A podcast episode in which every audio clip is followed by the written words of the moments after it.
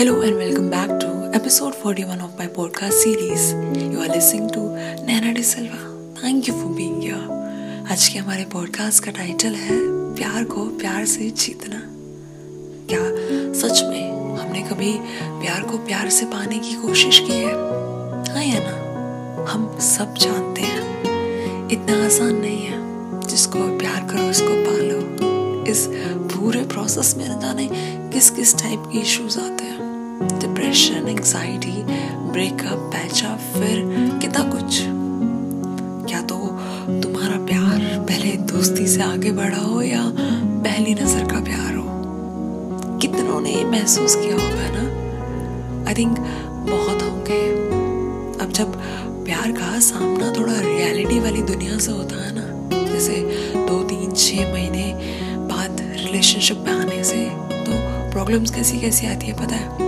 तब डिसलाइक्स बहुत होते हैं। लाइक्स की जगह। थर्ड पर्सन भी आता है कभी कभी तो तुम्हारी फैमिली तो कभी तुम खुद परेशान हो जाते हो। और अगर किसी का प्यार छोड़कर चला गया है, या उससे दूर है या नाराज़ है तो क्या करना चाहिए? सबसे पहले तो मान लो कि वो आपका है या आपकी है। टर्म्स एंड कंडीशन अप्लाइड ज़बरदस्ती नहीं होनी चाहिए। प्यार में तो एहसास अलग ही होता है। उसके लिए दिल से फील अलग ही होता है। वो थोड़ा सा छू के ले, जन्नत सा महसूस होता है।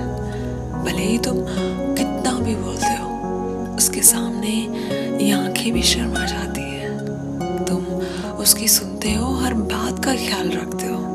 उसकी की गई तारीफ़ तुम हमेशा याद रखते हो। उसके साथ बहुत कम लगता है। ये सब चीज़ हम करते हैं। तो प्यार को हर हाल में बरकरार रखने के लिए क्या करते हैं? सबसे पहले तो वो इंसान बन जाओ जैसा उसको पसंद है।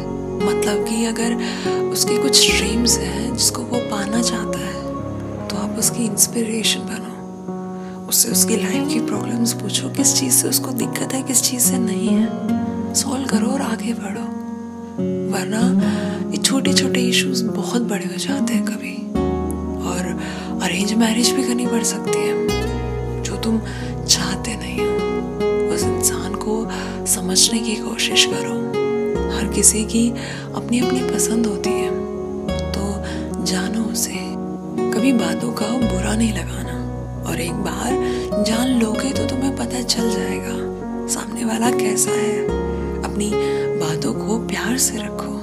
ना कि ज़बरदस्ती मनवाते हुए। सबसे पहले तो खुद खुश रहो, क्योंकि हर कोई एक परफेक्ट इंसान चाहता है। सेल्फिश नहीं होना कभी प्यार में, क्योंकि ये दिखेगा तो अगले ही पल में कोई छोड़ सकता है। ग्रीडी भी नहीं होना चाहिए हमें सेक्स के लिए, क्योंकि कई लोग ऐसा करते हैं, तीन चार वीक की रिलेशनशिप के बाद। पहले इंसान को देखो, सामने वाले को जानो कि वो चाहता क्या है। वो इंटरेस्टेड है भी या नहीं? और पहले प्यार वाली फीलिंग तो आने दो सामने वाले को। तभी तो वो कुछ सोचेगा या सोचेगी। अपनी ज़रूरत पर ध्यान रखोगे तो सामने वाला कैसे तुम्हारे बारे में आगे सोच पाएगा या अच्छा सोच पाएगा? बेसिकली हमें थोड़ा हेल्पिंग नेचर रखना पड़ता जैसे सेल्स करने के लिए हमें ट्रस्ट बिल्ड करना पड़ता है। वैसे ही रिलेशनशिप में भी यही करना होता है। और ये सब चीज़ किसी को दिखाने के लिए और पाने के लिए मत करो। सच में ऐसे होना चाहते हो तो ऐसे हो जाओ। अगर किसी ने छोड़ दिया है, जब उसको तुम्हारे लिए प्यार जैसा फील नहीं हो रहा तो जाने दो। क्योंकि हर कोई हमारे लिए नहीं बना। भी बाकी है। और इसका एग्ज़ाम्पल हम अपने पहले प्यार से ले सकते हैं। कि तुम्हारा पहला प्यार सच में तुम्हारे उम्र भर का साथी था? था तो वो कभी तुमसे दूर हुआ ही नहीं होगा। तुम्हारी चीज़ तुमसे कोई ले नहीं जा सकता। ये कहा था किसी ने, पर वो चीज़ तुम्हारे लिए ज़रूर होनी चाहिए। आई होप आपको ये पसंद आया हो एंड लॉस ऑफ़ लव